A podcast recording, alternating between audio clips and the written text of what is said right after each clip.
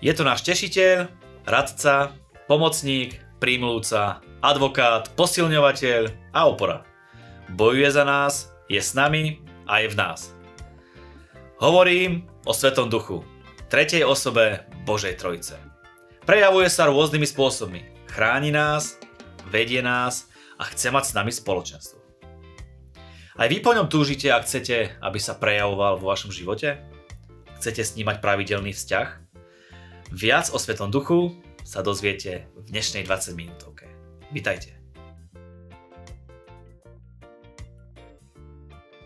O Svetom Duchu, o jeho práci a o jeho prejavoch sa budem rozprávať s mojim hostom, pastorom Adrianom Šestákom. Aďo, vítaj 20 minútovke. Ďakujem. Dneska máme opäť dobrú tému väčšina tém je vždycky dobrých. Ja mám veľmi rád každú tému, o ktorej Biblia hovorí, ale o Svetom duchu to je zase výnimočná téma, takže máme dobrý čas pred sebou. Svetý duch, čo to je, alebo respektíve kto to je? Dalo by sa povedať, že kto to je? Taká otázka položiť. A myslím, že to je úplne dôležitá, podstatná otázka. Svetý duch je tretia osoba Božej Trojice. A počas histórie práve kvôli tomu, že o čom budeme aj dneska rozprávať, jeho prítomnosť, keď Svetý Duch je prítomný a prejavuje sa, tak práve preto, že to je božská osoba, Samozrejme, keď niekde je prítomný a začne sa prejavovať, aj keď vieme, že Boh je všade prítomný, ale jeho prítomnosť sa stáva zjavnou, viditeľnou a začína sa prejavovať na nejakom mieste, tak to musí niečo vypôsobiť a musí tam vzniknúť proste nejaká zmena. Ináč by to bolo ako s cisárovými novými šatmi, Takže prvá vec, ktorou sa musíme zaoberať, je práve to, že Svetý duch nie je to, pretože boli aj také prúdy vo vysvetľovaní Biblie, niektoré úplne cestné a niektoré ale aj v kresťanských kruhoch. Niektorí tak hovorili o Svetom duchu, že to je iba nejaká božia činná sila. Ale my vieme, že pán Ježíš hovoril o Svetom duchu, keď hovoril. Hovoril napríklad, keď príde on, tešiteľ, teda jednoznačne považoval uh, Svetého Ducha za osobu, nepovedal, keď príde to, mm-hmm. ale keď príde on, tešiteľ, teda to sú konkrétne osobné mená, prívlastky, zámená a tak ďalej, uh, ktoré jednoznačne ukazujú na to, že Svetý Duch je osoba. A táto teológia o osobe Svetého Ducha keď sa ňou začali kresťania viacej zaoberať, bola veľmi zásadná, pretože odhalila to, že v Božej Trojici je rovný Bohu Otcovi, Bohu Synovi, je úplne rovnocennou osobou ako Boh Otec a Boh Syn. Mm-hmm. Je to skutočný Boh a Božia osoba. Hovorí, že je rovnocenný z tej trojice, ale ľudia povedia, že verím v Boha, verím v Ježiša, mm-hmm. ale ako keby ten Svetý Duch niekedy vypadal z hry. Áno, je to presne kvôli tomu, pretože v cirkvi veľmi dlho sa o Svetom duchu nerozprávalo. V podstate v určitých prebudeneckých obdobiach počas histórie, keď prichádzala obnova do cirkvi od čias Johna Wesleyho a metodistov, odvtedy prichádzali nové a nové také vlny vanutia Svetého Ducha, aj keď pôsobenie Svetého Ducha, ktoré dodnes je prítomné v cirkvi.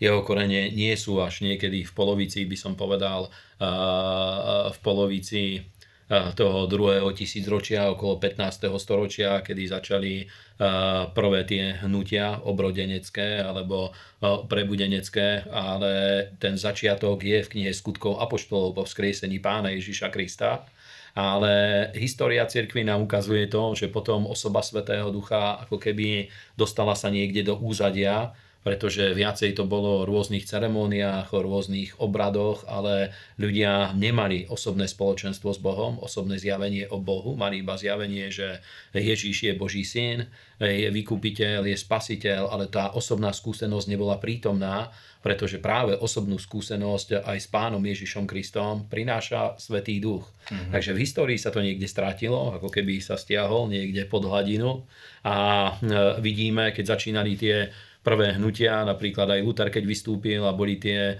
uh, tie uh, prvé hnutia sa začali ukazovať, vtedy bolo aj hnutie anabaptistov, ktoré bolo plne charizmatické hnutie. A potom vidíme počas histórie, že znovu a znovu ukazovali sa nové a nové vlny pôsobenia Svetého Ducha a vďaka Bohu je to tu až dodnes. Dalo by sa povedať, na základe toho, čo rozpráva, že život bez Svetého Ducha není plnohodnotne kresťanský? Dá sa to povedať takto jasne a striktne? Áno, na základe Evanielii to vieme takto povedať, pretože hlavné proroctvo, ktoré zaznelo v Novej zmluve o osobe pána Ježiša Krista, to bolo proroctvo Jana Krstiteľa, on povedal o, o pánovi Ježišovi Kristovi, hovoril sám o sebe, že ja vás krstím vodou na pokánie, ale ten ide, ktorý ide za mnou, je mocnejší odo mňa a on vás bude krstiť svetým duchom a ohňom.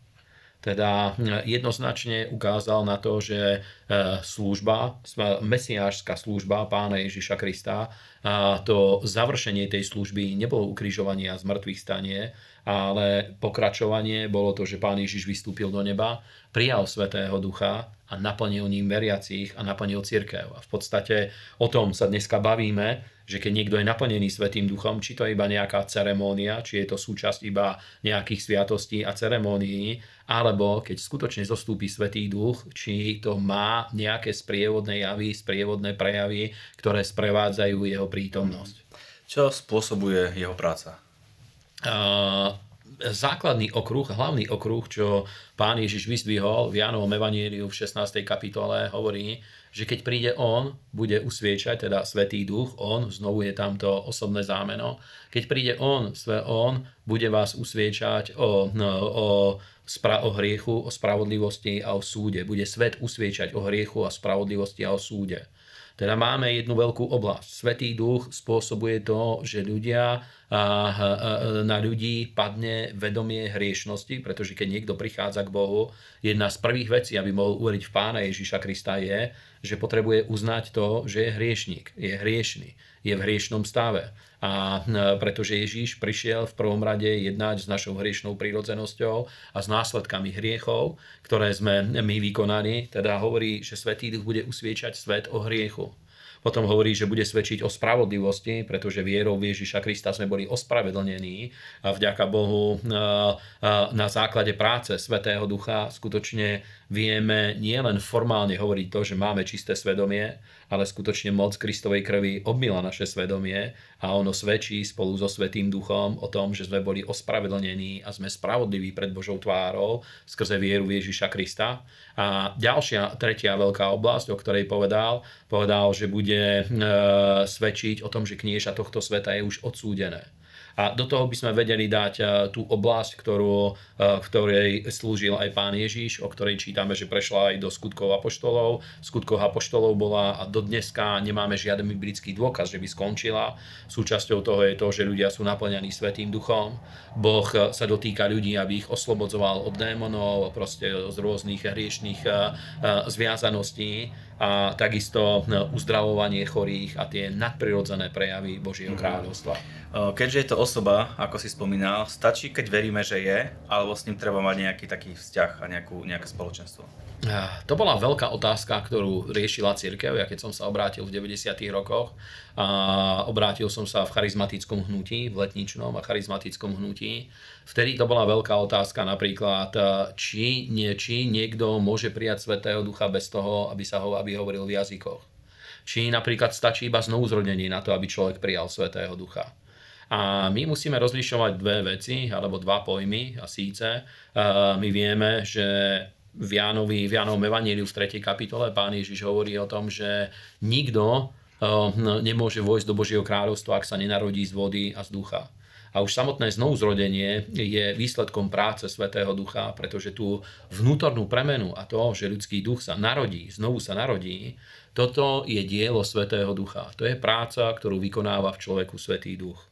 To nie je niečo, čo môže vytvoriť ceremónia, čo môže vytvoriť nejaký obrad, aj keď e, tak sa o tom zvykne hovoriť, ako keby tie rôzne obrady mali nejakú multifunkčnú schopnosť, že uh, už samotný ten obrad je natoľko svetý, že vie vypôsobiť tieto veci, ale obrad je len obrad, to je prázdna ceremónia. Dôležité je to, či skutočne ľudia sú dotknutí Bohom alebo nie a Boží dotyk neprichádza na základe sviatosti ani na základe ceremónií. Nikomu nechcem brať ilúziu, ani nechcem nikom rozvášniť nejaké, nejaké emócie, ale Boží dotyk neprichádza na základe ceremónií, Boží dotyk prichádza na základe počúvania Božieho slova, prichádza Boží dotyk a keď rastie viera, začína sa prejavovať Svetý duch a Božia moc. Mm-hmm.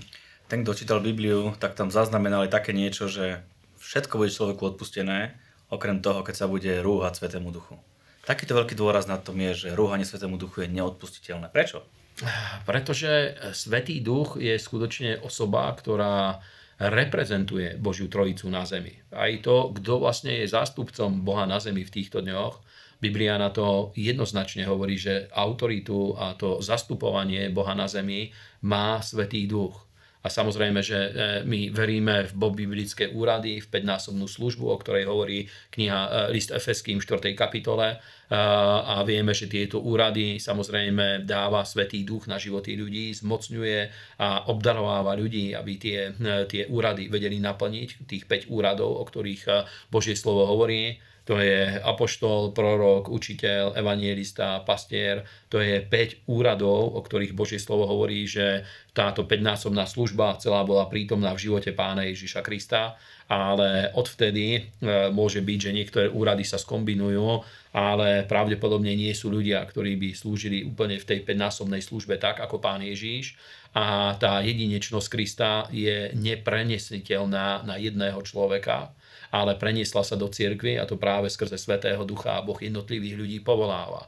Ale to zastupovanie Boha na zemi je pod vládou a pod taktovkou Svetého mhm. Ducha. Aké by si opísal hlavné benefity toho, keď človek žije so Svetým Duchom alebo keď má Svetého Ducha, keď má s ním vzťah? Keď máme vzťah so Svetým Duchom, tak eh, Božia osoba sa stáva úplne reálna. Napríklad uh, uh, vysvetlím to na vzťahu s Božím slovom. Ja môžem si otvoriť Bibliu a môžem ju čítať, ale my vieme, že Biblia je sveté písmo, je to sveté písmo a obsahuje skutočne výroky, sú tam výroky, ktoré Boh povedal, sú tam Božie slova zaznamenané, ale keď je v tom život Svetého Ducha, tak zrazu to prestanú byť iba slova, ktoré sú zapísané v nejakej knihe, pretože Bibliu nie je možné dať na úroveň nejakého aj keď geniálneho diela, či už by to napísal Hemingway alebo niektorý zo svetových autorov, nie je možné to dať na jednu, na jednu úroveň, pretože Božie slovo skutočne je vdýchnuté Bohom. A e, v Petrovom liste je napísané, že sú znesení Svetým duchom, e, hovorili a písali Svetí Boží ľudia, teda autorom Božieho slova je Svetý duch. A keď mám spoločenstvo so Svetým duchom a otvorím Sveté písmo, tak skutočne tie písma vedia ožiť a autentickým osobným spôsobom sa Boh vie ku mne prihovárať cez Sveté písmo, cez Božie slovo, cez Bibliu. Mm-hmm.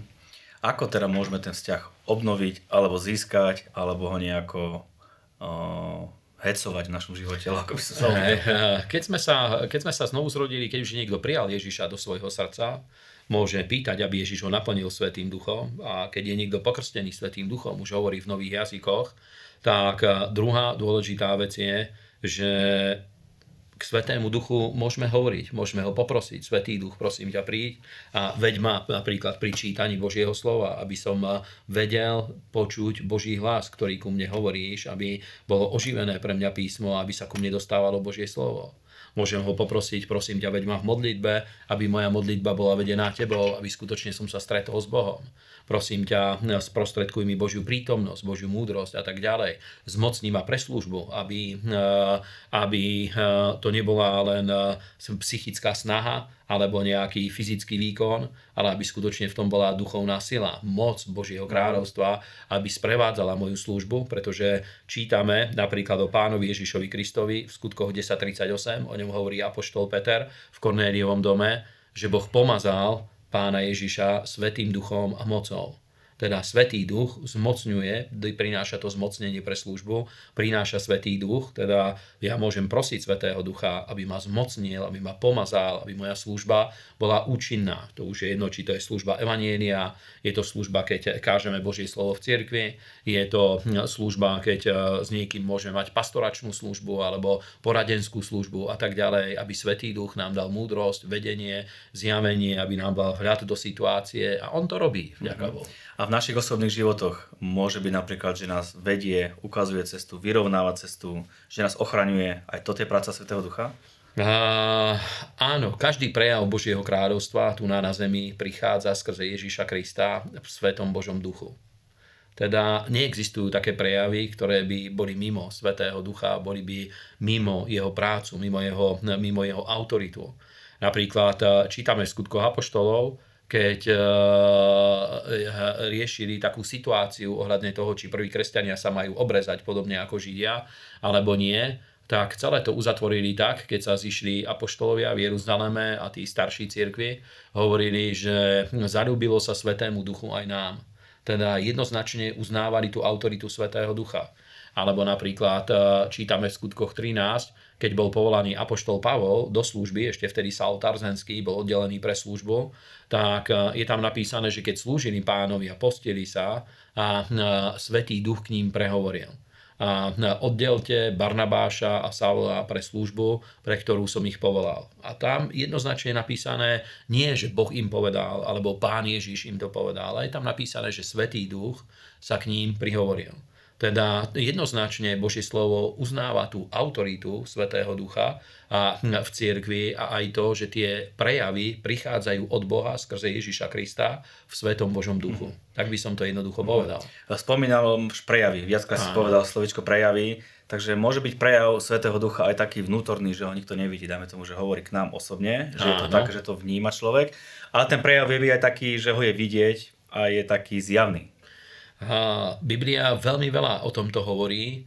A je trošku smutné, pretože je veľká snaha zdiskreditovať rôzne tie prejavy Svetého Ducha v cirkvi. Napríklad v Biblii čítame o tom, že ľudia, keď sa ich dotkol Svetý Duch, alebo keď mali nadprirodzenú skúsenosť, padli na zem. Niektorí padli na tvár, niektorí padli na chrbát.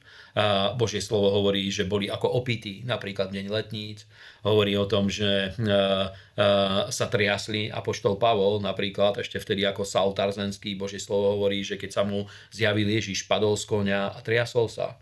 Teda boli aj fyzické prejavy, ale práve práve to zlé pochopenie tých fyzických prejavov spôsobuje to, že je to obracané na nejaký čudný fenomén, proste úplne, ja sa práve preto, že som súčasťou charizmatického hnutia od 90. rokov, počul som všetko možné, včetne to, že to je hypnóza, alebo ja neviem, nejaké proste s nejakou mágiou to porovnávajú, ale musím povedať, že tieto prejavy nie sú stredobodom pozornosti, Niekedy to môže sa stať, že ľudia práve toto považujú za ten stredobod pozornosti, ale to je vedľajší prejav.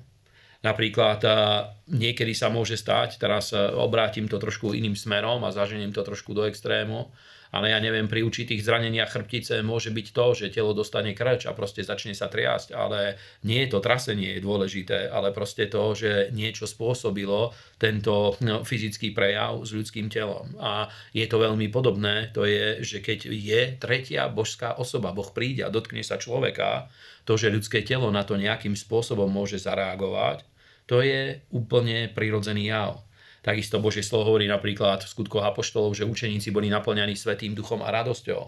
A existuje aj to naplnenie Svetým smiechom. Aj v žalme je napísané, že keď hospodín viedol späť zajatých Siona, bolo nám ako keby sa nám snívalo. Teda bol to nejaký taký mimoriadný silný zážitok a hovorí, že naše ústa boli naplnené smiechom. Teda existuje aj taký prejav, že skutočne Božia prítomnosť naplní ľudí smiechom, takže sa smejú a radujú sa.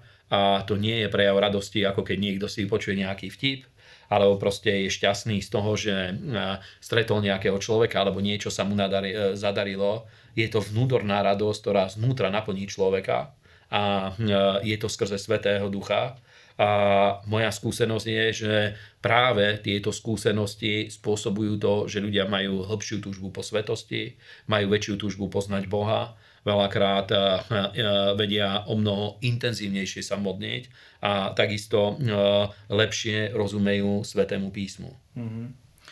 To, aby človek mal vzťah so Svetým duchom, tie vonkajšie prejavy sú tam potrebné, alebo treba sa na ne zamerať, cieliť na ne, že bez toho to není ten pravý Svetý duch? To by som nepovedal, to by som nepovedal, my nemôžeme zúžiť prácu Svetého Ducha na to, či niekto sa nejakým spôsobom prejavuje alebo nie, lebo Boh je zvrchovaný a je suverénny.